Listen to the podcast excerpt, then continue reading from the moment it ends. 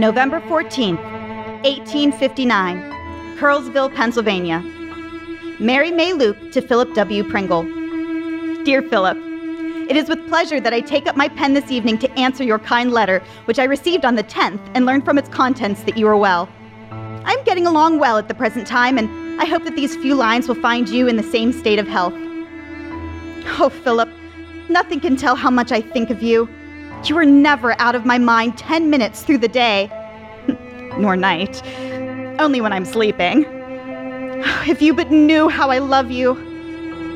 That I had the privilege of leaning my head on your dear arms once more, it would be my heart's delight. I cannot write as I would like to, but if, if my heart could speak or write, I, I think this would be a much better letter. I dreamed of you last night. I am truly yours, Mary M. Luke. January 23rd, 1860. Dear Mary, it is with the greatest of pleasure that I have taken my pen in hand to let you know that I got home Friday night safe and sound. I feel to rejoice to hear that you are well and still remain mine in the bonds of love. Mary, you wanted to know if I told anyone we are to be married. I told everyone. when I got home, every person wished me happiness. I thanked them all. Mary, I am at a loss how to write or how to express myself, but my love to you shall never fail. I remain yours truly, Philip W. Pringle. Oh dear, I would not have set that date for our marriage if I had known that another one would have suited you better. As far as it being good luck in the light of the moon, I never heard that before. Philip, please tell me where we are going to live, if you know. Oh, I don't know what is the matter with me. I feel so anxious. Now, Mary, do not worry. I will be up there on the 11th in good time to see you and talk with you and plan the day. It's with you I mean to spend my days on earth. I will be your constant companion, shielding you as best I can from the storms of life. Oh, Philip, I feel like I don't have a care in the world. Together we will dwell in peace and harmony and joy. Nothing can interfere with the pleasure and happiness I feel today. John Luke to Mary Luke Pringle. Dear daughter, I set myself down to let you know that we are all well at present, for which we are thankful to the good Lord for his mercies. You cannot tell how glad we were to see you. We wish you fond happiness in your life together. You and Philip departed just as the roads got bad. The stage cannot get along now. They have to carry the mail on horseback. The times is very hard at present on account of the money being so scarce. There is no work to be done here. Some are going out to the mountain to make barrel staves. Tell Philip I think Lincoln will make a fine president, but he has his troubles ahead with all the unrest in our country today. We hear Georgia and Alabama might leave the Union. No more at present. Remain ever yours, your affectionate father. April 14th, 1861. Dear Mama, I take up my pen this day to drop you a few lines. Philip and baby Luella are well, but there are a great many sick in this community with the smallpox. We just heard the news of the attack on Fort Sumter. I feel so sorry for our poor country. Philip thinks this rebellion will turn into war, but the, the president promises there will be no bloodshed. You must excuse me for not writing sooner, as the creek has been very high for some time and is not fordable now. But I will send this as soon as I can. Your loving daughter, January 22nd, 1862. Army of the Potomac. Dan W. Luke to Mary Pringle. Dear Sister Mary, I have answered the President's call for volunteers to help crush the rebellion. He says this will be a short but decisive war. Let us swear by the great eternal that our cause is just. Mary, we are now encamped on the banks of the Potomac. It is quite a sight. Hundreds of neatly arranged white tents on the shore of this beautiful stream. We are nearly 200,000 men. Your letter finds me in good health, only my feet is a little cold. The drums are beating for roll call, so I must go. Remember me to Philip and all the friends and write soon. February 11th, 1862. Company G, 12th Regulars, USA. Fort Hamilton, Brooklyn, New York. Martin Pringle Jr. to Philip W. Pringle. Dear brother, your letter found me well and more than usually glad to hear from you. First, I must tell you that I am getting along just fine doing my patriotic duty for the Stars and Stripes and training for battle. But the weather is very rough here, wet and raining, and the ground is covered with ice. Second, I am enjoying good health, although I am run out of money. but we'll get paid next week and then I shall have some again. Philip, I wish you could see into our room at mealtime. It would make you laugh to see all them six footers grabbing for everything and not getting anything at last. What a sight. Right soon. How's the weather there? I remain your affectionate brother, Martin. Kiss little Luella for me. P.S. Please excuse all mistakes and bad spelling.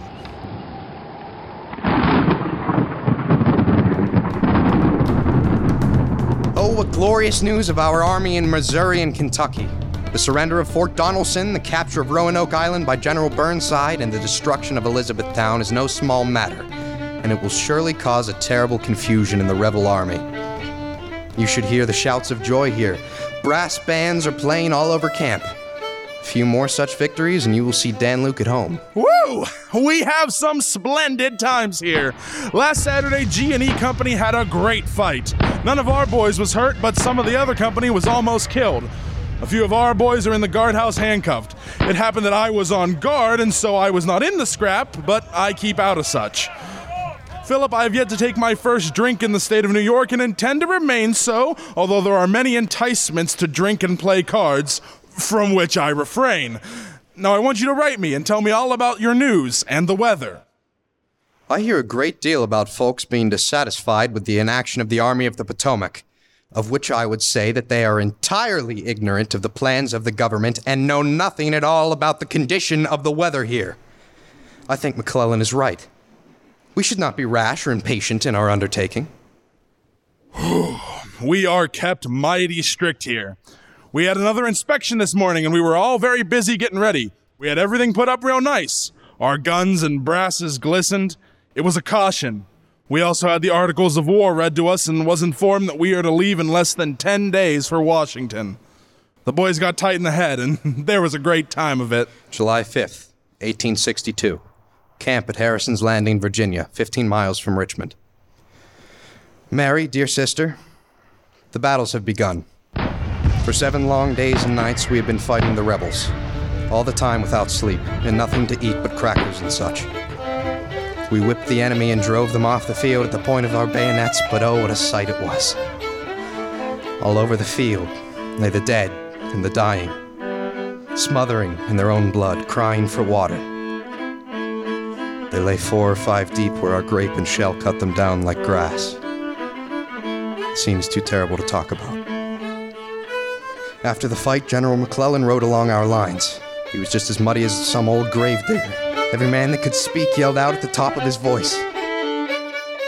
Napoleon was never received with more enthusiasm.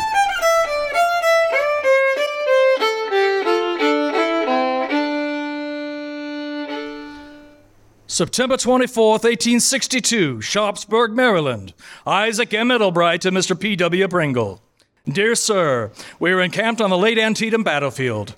Calvin Edelbright got his arm shot off at the charge on South Mountain. There was about 20,000 rebels killed where I am now, and there was about three or 4,000 wounded.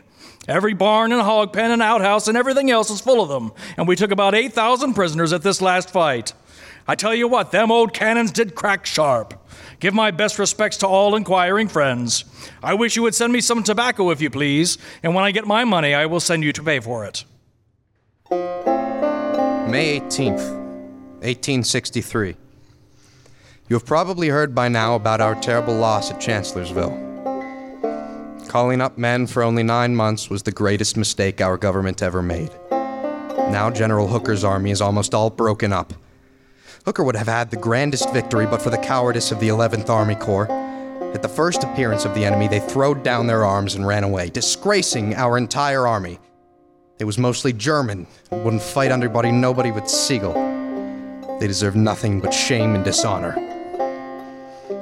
Phil, I'm very glad your patriotism remains high, but you must stay back and take care of your wife little Luella and the baby. We must conquer and we will. I would have written sooner, but I had no paper. The rebel cavalry made a dash on our pickets the other night and wounded and took prisoners. But we fought back with the infantry and some flying artillery, and those rebels sure had to hunt for their holes double quick. Tell Mary all the boys are getting boxes from home, and I have some notion to send for one. But I suppose it would be too much trouble. I must close. Kiss little Sadie and Luella for me. Pray for me, dear brother. M. Pringle, Jr. Write soon and tell me all about your weather. July 15th, 1863. I suppose you have heard all the particulars of the Gettysburg fight, and I will not weary your patience by giving you another detail. I will only say that we held full possession of the field. I do not think the rebels will be invading the North again. It was a victory so long desired, but terrible were the sights there to behold. Never was our army moved with such promptness and skill as in our last campaign under the supervision of the brave and gallant Meade. May success crown his efforts, and victory crown our banners, and a speedy but honorable peace be the final result. The president's draft call is meeting with resistance. They are drawing lots to see who will go. I hear some are paying money so they don't have to go. Now, Philip, I pray you are passed over by the draft. Mary, I sympathize with you in having to be frantic that your husband was called up for the draft. But remember that he is only obeying the great laws of his country, second only to the laws of God. Do not worry. The war will soon be over and he will come home before long. Oh, brother, you're in for it now. No use trying to get out of it. Keep up good courage. The rebellion must be crushed. July 29th, 1863. Dear wife, I take my pen to let you know that I am well, for which I feel thankful to God. And I hope these few lines will find you all in good health. I am in Camp Howe, about two and a half miles up the Monongahela, above Pittsburgh, in a very fine place and good quarters. I have a good suit of clothes, no more at this time, but remain yours, P.W. Pringle. Give the dear little girls a kiss for me. Phil, I would rather the draft had missed you, but it has fallen upon you to serve your country and to protect the glorious cause of freedom. The star spangled banner shall wave in triumph over the graves of slaughtered brothers who fell nobly defending our country. Mary, we moved from Camp Howe to Camp Copeland, near Braddock's Field, at 10 miles above Pittsburgh. There are others of drafted men in camp. I enjoy myself very well, for there are a good many here that I know. We are in a field near an apple orchard and good water. Did you hear of Martin yet? Uh, please let me know who was drafted at Summerhill. Let me know if father has cut that bee tree yet, and, and if there were any more swarms. How are the girls getting along? And, and let me know what Luella says about me being away. It may be that I will be home sometime this fall. Oh, Philip, I miss you so. Your brother Henry sends you his sympathies. He has invited us to a family gathering at his place in a few weeks. Will you be able to go? Oh, Philip, I hope so. He has been cutting wood and making barrel staves for your father for some time now. Now, Philip, James Duncan wants to know what he should do about the cattle. What should I tell him? Oh, dear husband, I wish you would come home soon. The war cannot last much longer. I remain your affectionate wife, Mary Pringle. August 20th, 1863. I am presently in New York City enforcing the draft and helping to restore order. The riots in opposition to the draft have been terrible. Hundreds have been killed, but they are still drafting four or five thousand every day. 40,000 troops are encamped around the city, and if the rioters will commence again, there will be rough times. We marched from the battery up to Broadway to Washington Square, where we encamped. While we slept, our guards and pickets stayed awake on duty as if we were in enemy country. We was mustered in for pay yesterday. When I get my money, I will send it home, and as soon as I can, I will get my picture taken. We will get our guns next week. Mary, I, I think the war will not last long. If we get Charleston and a few more victories, the rebels will give up. I will be home on the 16th if I possibly can get off. Now, Mary, you must not let James Duncan destroy anything. If his cattle does destroy anything, do not pay him the money I owe him. He can be made to pay every cent the cattle destroy. I received your welcome letter on Friday and was glad to hear that you were coming home. Oh, I am so excited.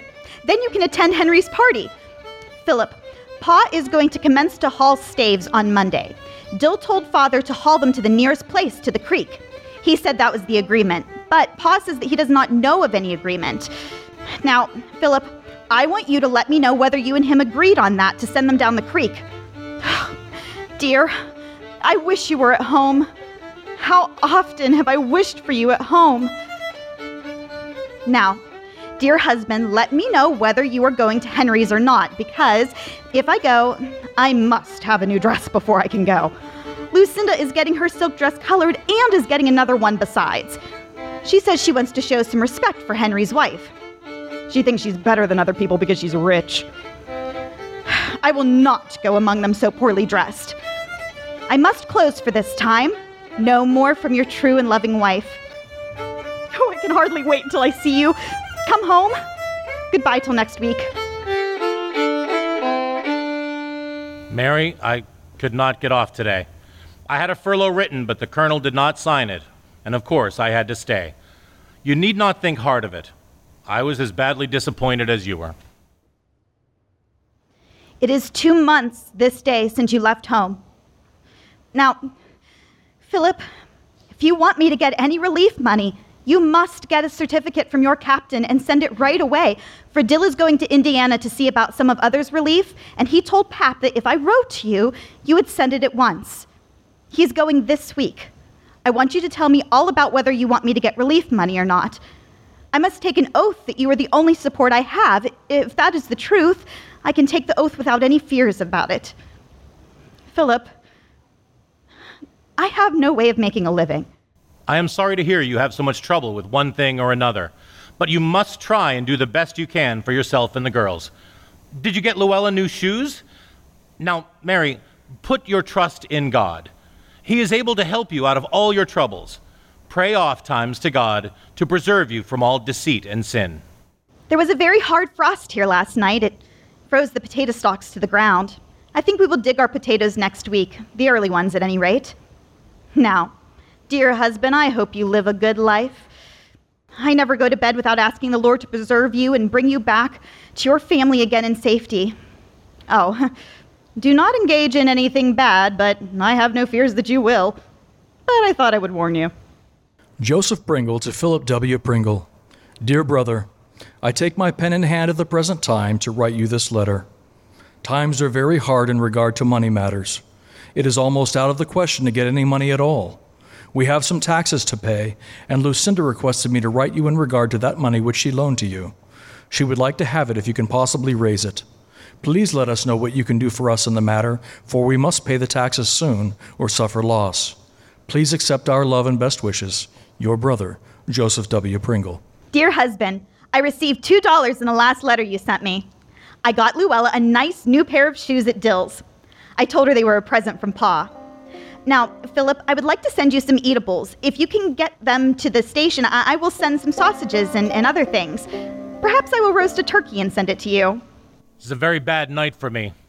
I am on guard, and it is raining, and is as dark as can be, and as muddy as it can be. It is shoe mouth deep all through camp. It is one of the worst places I have seen in my life, but it all goes in our lifetime. I see a good many folks here from the county west of the mountains, some very hard nuts. There's some running off yet, but not as many as at first. There was about 400 deserted from camp since we are in here. In your last letter, you stated that the cow died. I suppose it wasn't your fault. Oh, Philip, I wish you could come home Christmas to see us. Dill has nearly all your staves hauled away. Tell me whether this will settle up with him. He says you owe him some money.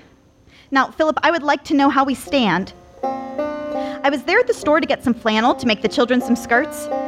Cunningham was so mean. I could not get any for less than 80 cents half cotton, and I would not give it. Things are getting dearer. He charges 50 cents for muslin, and not good at that. And calico is 25 cents per yard. Oh, this cruel war. And our prisoners are starving in Richmond. Mary, I am well and in good spirits. Yesterday was one of the finest days I ever seen for the time of year, and Christmas was one nice day, and we had one of the finest dinners that could be heard of in all the country. We had as much as we could eat turkey and chicken and oysters, sweet cakes and pound cakes and pies and apples and muttons and jellies and canned fruit and everything that could be mentioned. We have some turkey in our tent yet. I received your letter on Sunday and was glad to hear from you, for I was almost crazy to hear from you. It was over two weeks that I did not hear from you. In the first place, I will tell you that Luella shows everyone her new little shoes and says, My papa sent them from the army. When she gets mad at me, she says she will go off with Pa to the army and fight rebels. January 10th, 1864. The weather is very wet and cold here at present, but it is probably much colder up there. I suppose you would like to know how I spent my Christmas and New Year. I spent Christmas on guard, and on New Year I spent fasting. All I had was a small piece of fat pork for breakfast. I have not seen Dan Luke since the scrape of Mine Run. The Pennsylvania Reserve are doing railroad duty between here and Alexandria. Received a letter from Brother Henry and Brother Joseph this evening. They informed me that Uncle Paul was dead. I hope it was nothing serious. P.S. Please write and tell me all about your weather. It is snowing fast this evening. Philip, I had no rest when I heard that you were sick. I'm very uneasy. You must get a pair of boots when you get paid. I will try and shift some money to get along. Now be sure and get what you need, for you have to stand out in the storm, and, we have our houses to be in. I was dreaming last night about scrubbing dirty houses, and that is not a good dream for me. This is the coldest winter I've ever seen. It is bitter cold here. It froze all the potatoes in the cellar. Every time I was awake last night, I thought of you, and, and that was often, for I slept cold. Now, dear husband, try and live right. Don't let any of those wicked people lead you astray. I must tell you that I got them gloves and socks you sent me. I am glad. They are just right and came right good. We have some jolly times in camp these days. We have very good tents now, and everything is fixed nice in them. We live good and comfortable and agreeable together. We had a fine breakfast this morning toasted bread. Mary, I wish you could be here with me today. There are a good many folks visiting in camp at present. If you come, bring about 12 of them Philadelphia newspapers along to paper our tent. Sadie is very sick. Yesterday we thought that she would not live the night. I sent for John and he came and he said it was inflammation of the lungs. Him and I bathed her in a tub of warm water and we got Jimmy to go for Mrs. Toom. But he has not come home yet. He sent medicine, but the ice went away and no person could get across the creek to get it. Oh, Philip, I wish you could come home. No person knows the trouble I had since you went to the army. This day, Sadie is one year old. Did you remember that day? Take good care of yourself and, and pray for me and daughters. Right soon. The president is going to call out 1 million of men ages 20 to 60 on the 1st of February. They're going to go for three months to take the prisoners out of Richmond. Mary, I would like to see you here now. There are no smallpox in camp after all. The men that we thought had them, they have the measles only. Please, and let me know when you intend coming to see me, so that I can meet you at the station. And I want to get your picture taken. They can they can take them nice now at this place. Yours as ever. February 18th, 1864. Dear husband, this evening I seat myself with tearful eyes and aching heart to tell you about the death of our little Luella. She died on Monday morning between 2 and 3 o'clock. She had diphtheria. We done everything for her that we could, but nothing seemed to help her. No person cannot be more troubled or sorrow. As soon as she was dead, Pa went to get Jacob Sensbow to go and tell you or, or telegraph for you. We did not bury her till on Wednesday evening. Your father thought you would surely come. I, I, I, wrote to you, but you did not get the letter. I would have written sooner when she got so bad, but Pa and Sarah, they, they would not let me. They said she would get better. They could not believe that she she would die. Oh, it was it was a solemn night for me. My heart aches for you. My sweet little Luella is no more, but but she is in heaven, where we may go someday. I, I will close for this time, for I, I cannot write. I, I cannot see. Goodbye. I embrace the present to write a few lines to you. I feel so sympathetic on account of the death of your dear little girl. Through the orders of Providence, it has been our lot to part with some of our loving babes. The bud may have a bitter taste, but sweet will be the flower. Jesus said to her, Come home to me and live forever and happy be. Amen. Loving wife, I feel so far from you at this time of sadness. Tell me when next you write. Did you bury sweet Luella in her little shoes? But, Mary, don't weep. Our beloved is happy with angels in heaven and is free from sorrow and pain. It is miserable here today. It turned in wet in the afternoon and very hard in the evening, and then rained all night. One squad of drafted men was sent off to the Potomac Army to the front.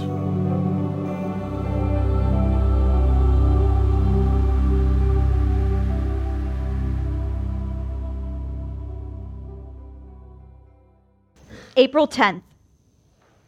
I seat myself this morning to speak to you through the silent voice of the pen. You said you would get off when your nine months was up. You were drafted for only nine months. Philip, the time is up now. Oh, how glad I would be if I knew that you could come home. I don't see how people can live. Times are very hard. Things are getting dearer every day. Dear husband, it is so long to stay without you. I need you. I do not understand why you do not come home when your time is up. We have a new commander in camp. General Copeland is removed on account of mismanagement. The conditions at camp have been terrible. More than 100 men have died here since January. We are tired of being so long at one place.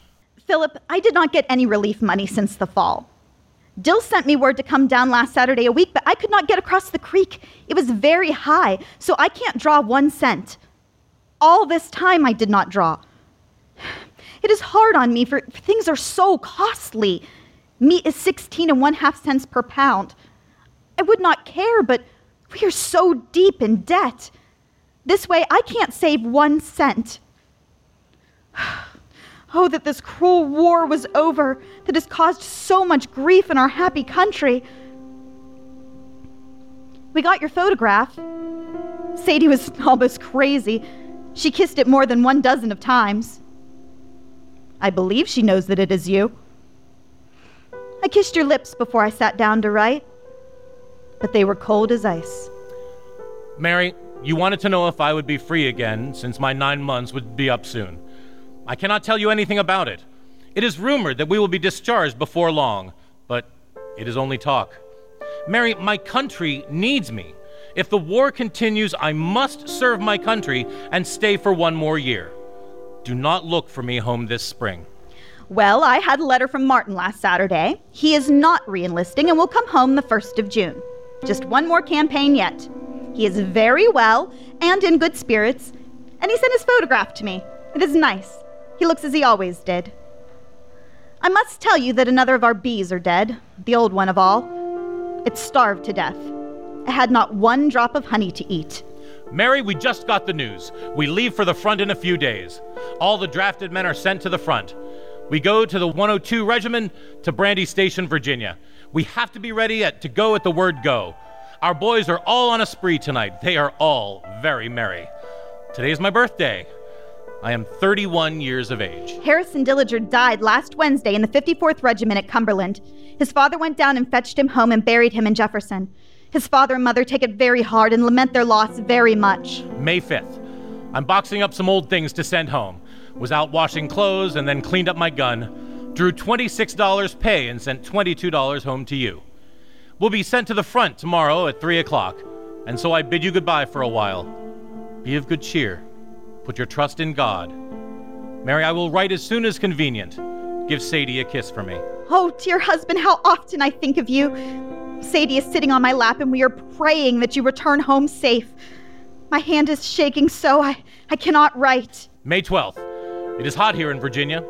Our boat landed at Belle Plain. Mary was the first time I was on a steamboat to take a ride. We drew five days' rations and 60 rounds of cartridges and are marching towards Fredericksburg. There was a hard battle fought today. We could hear the roar of cannons all day. May 15th. We are in the front line of battle behind our rifle pits, and we are ready to move at a moment's notice on the enemy. We're about two miles from Spotsylvania Courthouse. I am sending this by a wounded soldier. May 19th, camp near the front, Spotsylvania. Dear wife, I am alive yet, for which I am thankful to God for his kindness to me. We was in a battle on the 18th and was shelled like 40. The shot and shell came almost as, as thick as a blinding snowstorm. There was some of the hardest of fighting done that was ever fought, and our army was victorious. We took about a thousand prisoners and have Lee surrounded, and will no doubt capture him and his army. Mary, I am well and in good spirits. We may have a battle at any moment. Brother Martin was wounded on the 5th of this month in the left shoulder by a minié ball, and the last I heard from him, he was in the hospital and doing well. But Dan Luke is missing since the first battle, and suppose he is killed. Please write soon, and I will write when I can, and will write more if I am alive. It is with pleasure that I inform you that I am still alive. I was captured on the 5th of May with 60 of my regiment. I am now a prisoner of war in Richmond. There are 400 in one brick house, and we are kept in close confinement. It is generally understood that there will be no mail sent north.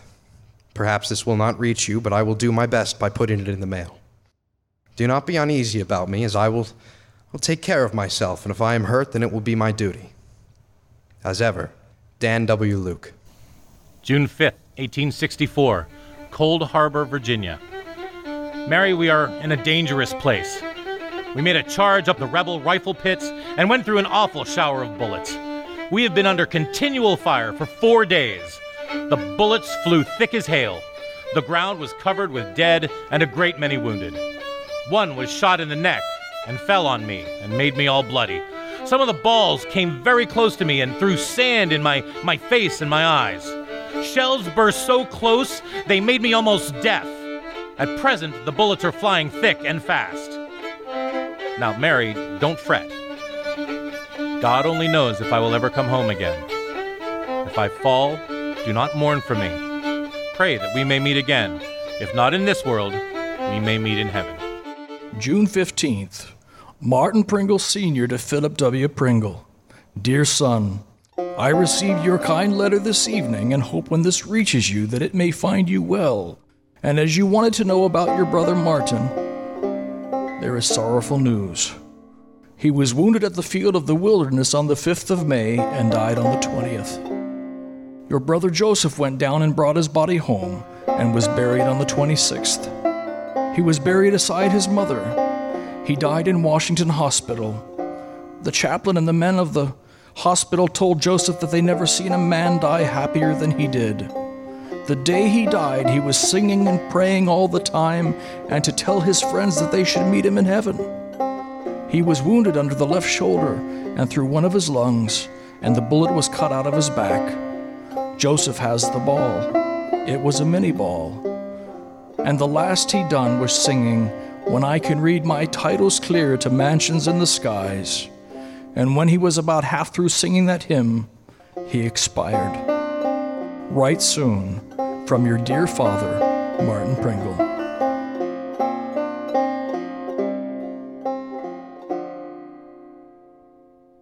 June 19th. Mary, we had a hard march. We traveled day and night and got no sleep for 36 hours at a time. We crossed the James River on pontoons below City Point. There was 104 pontoons. I counted them. We are now in the forest of Petersburg, Virginia. We can see Petersburg Plain. Our men are throwing shells into the town every 15 minutes. We was in another hard battle yesterday. Oh, but the bullets flew thick and the cannons roared. We had to hug the ground very close to keep from getting hit. I do not know how we did escape as we did. It was a miracle. In the evening, we buried the dead under a flag of truce. Dear wife, I mourn terribly for my beloved brother. I was sorry to hear of Nicholas Cameron being killed. His mother takes it very hard. She wanted me to ask you if he died in the hospital. The chaplain wrote to them he died on the battlefield, but she said she would feel better satisfied if he died in the hospital. I have not heard from your father since Martin was buried. Poor Martin is no more in this world, but hope he is now singing. You and I will meet him someday with our sweet little one. Mary, President Lincoln is here visiting the front. We are now tearing up the Weldon Railroad and have destroyed about six or eight miles. We put the ties up on huge piles of fence and brush and then lay the rails on top and set fire to them. and the rails got hot and bent crooked, so they will be of no use anymore for the railroad. All the roads are cut, I believe, and I think the Rebs will have some hungry bellies before long. We had two swarms of bees this month. I think this is a good year for them. James Dill was drafted but stayed at home and paid his money. I'm sorry to tell you that I am not as well as I might be. I have the bowel complaint. I got my sickness by too much hard marching and exposure. I'm in the division hospital. It's a good place to stay and have no duty to do but eat and drink. I am getting rested pretty well. Oh, the sorrow and pain it gave my heart to think that you, my dearest friend in this world, must be sick and so far away that I can't see you. Sometimes I think my heart will break. Now, Mary, you must be content. Be cheerful. Sometimes it is impossible for me to write when we are on a move. You must not think hard of me for not writing. Letters are hard to send. I have no stamps anymore, so you will not think hard of me if I do not send this letter. I heard yesterday evening that Alexander Irwin was wounded in the neck and the ball came out at his ear. What will his poor wife do? She will go crazy. July 9th. You wanted to know if Nicholas Cameron died in the hospital. A man from his company told me that he was wounded in both legs, and they carried him to the hospital, and there he died and was buried in the hospital graveyard. They was buried nice in rows. They told me that Nick was a brave soldier, and they thought a great deal of him. Mary, you must not fret or trouble yourself about me. Be of good spirit. It would do me good to hear of you being lively and cheerful. You must not be downhearted at all. God loves a cheerful person. well, I have news to tell you. Elizabeth Campbell has a little girl. It belongs to an old, gray, bearded man that was going around telling fortunes. She denied it all the time. When she got sick to have it, they sent for a doctor thinking she was going to die. The doctor told Aunt Betsy she was going to have a baby, and Liz said it was a lie and took her mother by the hand and said, As sure as there was a God in heaven, it was not so. Then, when it was born, the doctor took it up and said, Well, here is your child. Do you believe it now?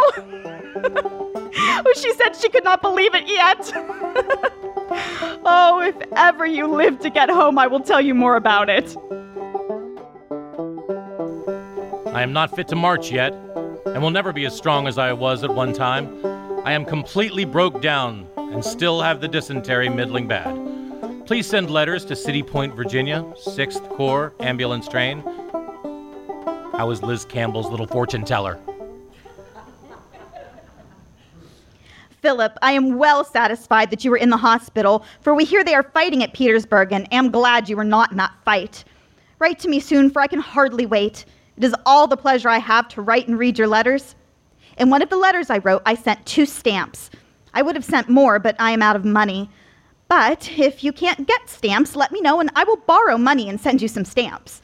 Mary, I've not, I have not got a letter from you for a month. I have written to you asking why you do not write to me. Have you forgotten me? What is wrong? I have written about 20 letters to you, and I have not received one. And yet, why is it I cannot hear from home and, and friends anymore? Am I forsaken? I hope not. I feel like the lonely dove that has lost her mate. I, I feel to weep and moan. I do not hear from any of my friends. Oh, oh, how, how I would like to hear from you. Philip, you said you had not got any letters for four weeks. I am sure we wrote. I wrote, and father, and Charlotte. You must not think it hard what me not writing more. We had a good rain yesterday evening. The corn looks well. We have 150 head of sheep here of Dills. We are going to keep 50, half for the lambs and half for the wool. Your little Sadie is out on the porch looking at the sheep. She sings about her papoose. She can talk a great many things and she can run about every place. Come home this fall if you can. Philip, you must try to be more cheerful. Last night, our men took the Danville Railroad and 1,500 as prisoners and 3,000 head of cattle from the Rebs. Let me know how you are getting along for provisions. I cannot help you any at this time. Uh, I only have one cent to my name, and that one I am going to keep. There is such good news here. Some of our prisoners have been released, and Dan Luke has come home. I dreamed of you last night, and this morning I feel some better. Oh, Philip, Try and come home if you can. Oh, how glad I would be to see you. We have orders today to destroy the South Side Railroad, to cut off all supplies and food to the Rebs in Petersburg. They are starving, and a great many of them are deserting. They all say that they cannot stand it much longer. I was expecting to get paid this week, but the paymaster did not come up yet. We are looking for him every day. We heard that Uncle John Pringle has deserted, and I think that is the case. Joseph W. Pringle, Sickles Barracks Hospital, Alexandria, Virginia. I have seen some pretty hard times since I joined the Army. My right leg is considerably paralyzed, and I feel it will prove a serious impediment to me. Dear brother, I was captured by Mosby's guerrillas and was robbed of all valuables I had. Even my pantaloons were taken. I was wounded at the time and was allowed to escape. The news from our army is good. The rebellion is on its last legs, and slavery is doomed. March 15th, 1865. We are under marching orders to attack. We have Petersburg surrounded. Now, Mary, I wrote to you better than two weeks ago, but I have not received an answer to it yet. The mail was robbed, and there was a great deal of money taken. They blamed the mail carrier for it, and they have him under arrest. They found a great many letters torn open and thrown away. Some lost $100, some 200, someone even 900. I would like to find out if you got that letter. The Rebs are not fighting with their usual courage, Mary. Many are willing to be captured. I think Sadie has forgotten you. She calls her grandpap Pa. She hears us calling him Pap, and she calls him Pap too. Uncle John had his trial. He was found guilty of desertion. His sentence is one year's service in the front. March 31st. Terrible attack by the enemy near Five Forks, but the heroic Sheridan and Chamberlain smashed them to pieces. Hundreds of them were wounded and killed. Bullets were flying thick, but we beat them back.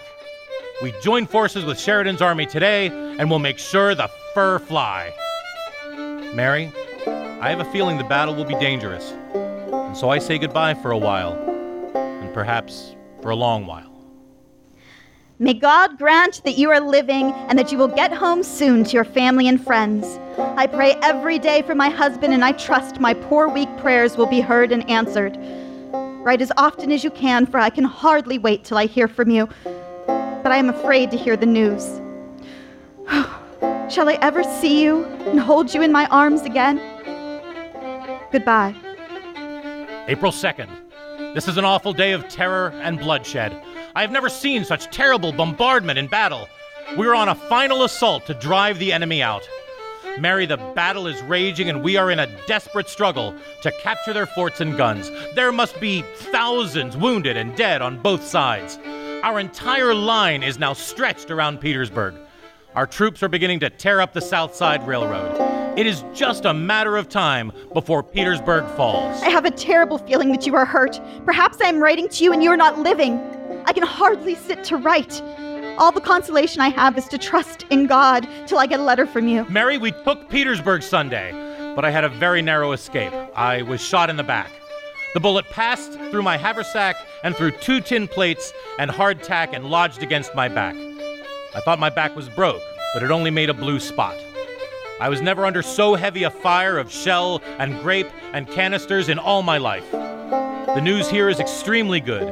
We have Richmond, and we have the Rebs in a trap. I can't tell you my feelings this evening. There is good news from the army, but I can't rejoice till I hear if my husband is living. Then I can to think that the war will soon be over, that you can come home. Richmond is in flames, and the air is thick with cinders of burnt paper and clothing flying in the wind. We are chasing Lee's retreating army. The road is strewn with dead horses and mules, wagons, ambulances, abandoned guns, food, and equipment. The rebels are defecting by the thousands. It is a lonesome evening for me, and I am here writing to my dear husband. Now I pray the Lord to watch over you and bring you home safe. There will surely be some that will be spared. Oh, out of that few, let my husband be one of them. April 10th, 1865. Dear and beloved wife, I must tell you the glorious news of the surrender of General Lee's army. He surrendered at 4 o'clock yesterday at Appomattox Courthouse, unconditionally, all of his forces. Oh, you ought to have been here to hear the, the cheers and salutes and the joyful roar of shouts from our army, like, like an anthem to God. We had Lee surrounded, and then they had to give up. We have been marching day and night for eight days. Driving and fighting the em- enemy all the while. They could not stand before us. I think there will be no fighting anymore. Mary, I am spared. I think God heard your prayers, Mary, and, and spared me. The boys are all in great spirits. We divided up our rations and shared them with the starving enemy.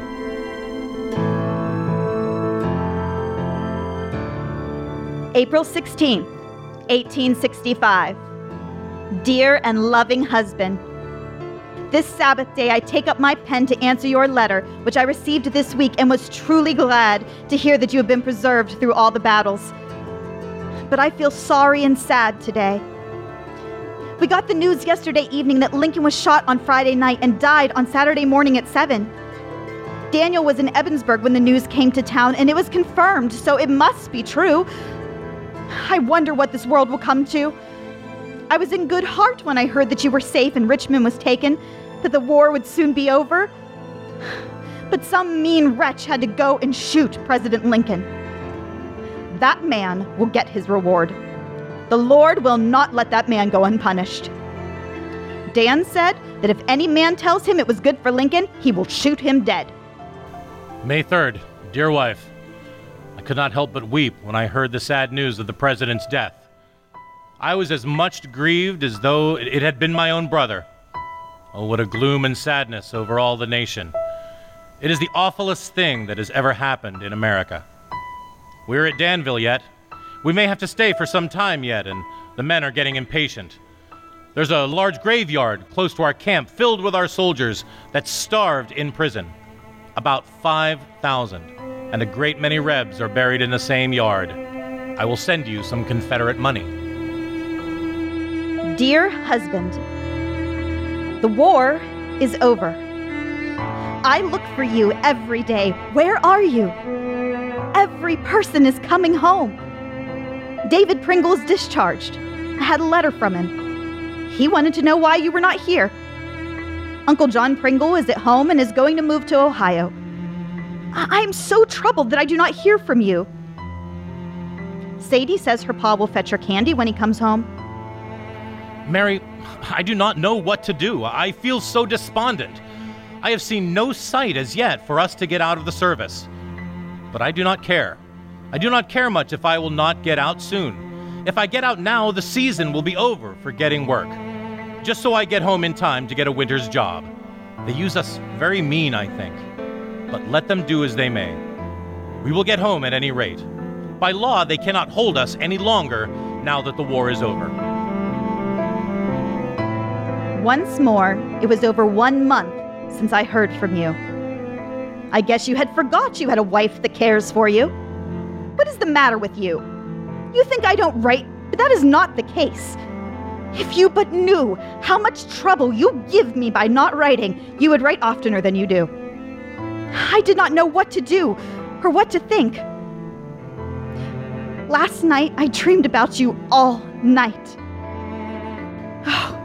I have dreamed so much about you coming home and could see you so plain and talk to you.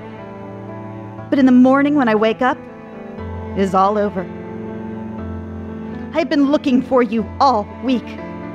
You talked just like you did not care if you come home or not. What is the reason? I cannot tell. Soldier, come home. Quit! July 1st, Washington, D.C. Dear wife, I am happy to inform you that I am on my way home. I have my papers and transportation, and I'm going to start this evening. I will be there in good time. Mary, do not worry. I know I have been absent for a long time, but now I will be your constant companion, shielding you and Sadie as best I can from the storms of life. No more, but remain yours as ever, Philip W. Pringle.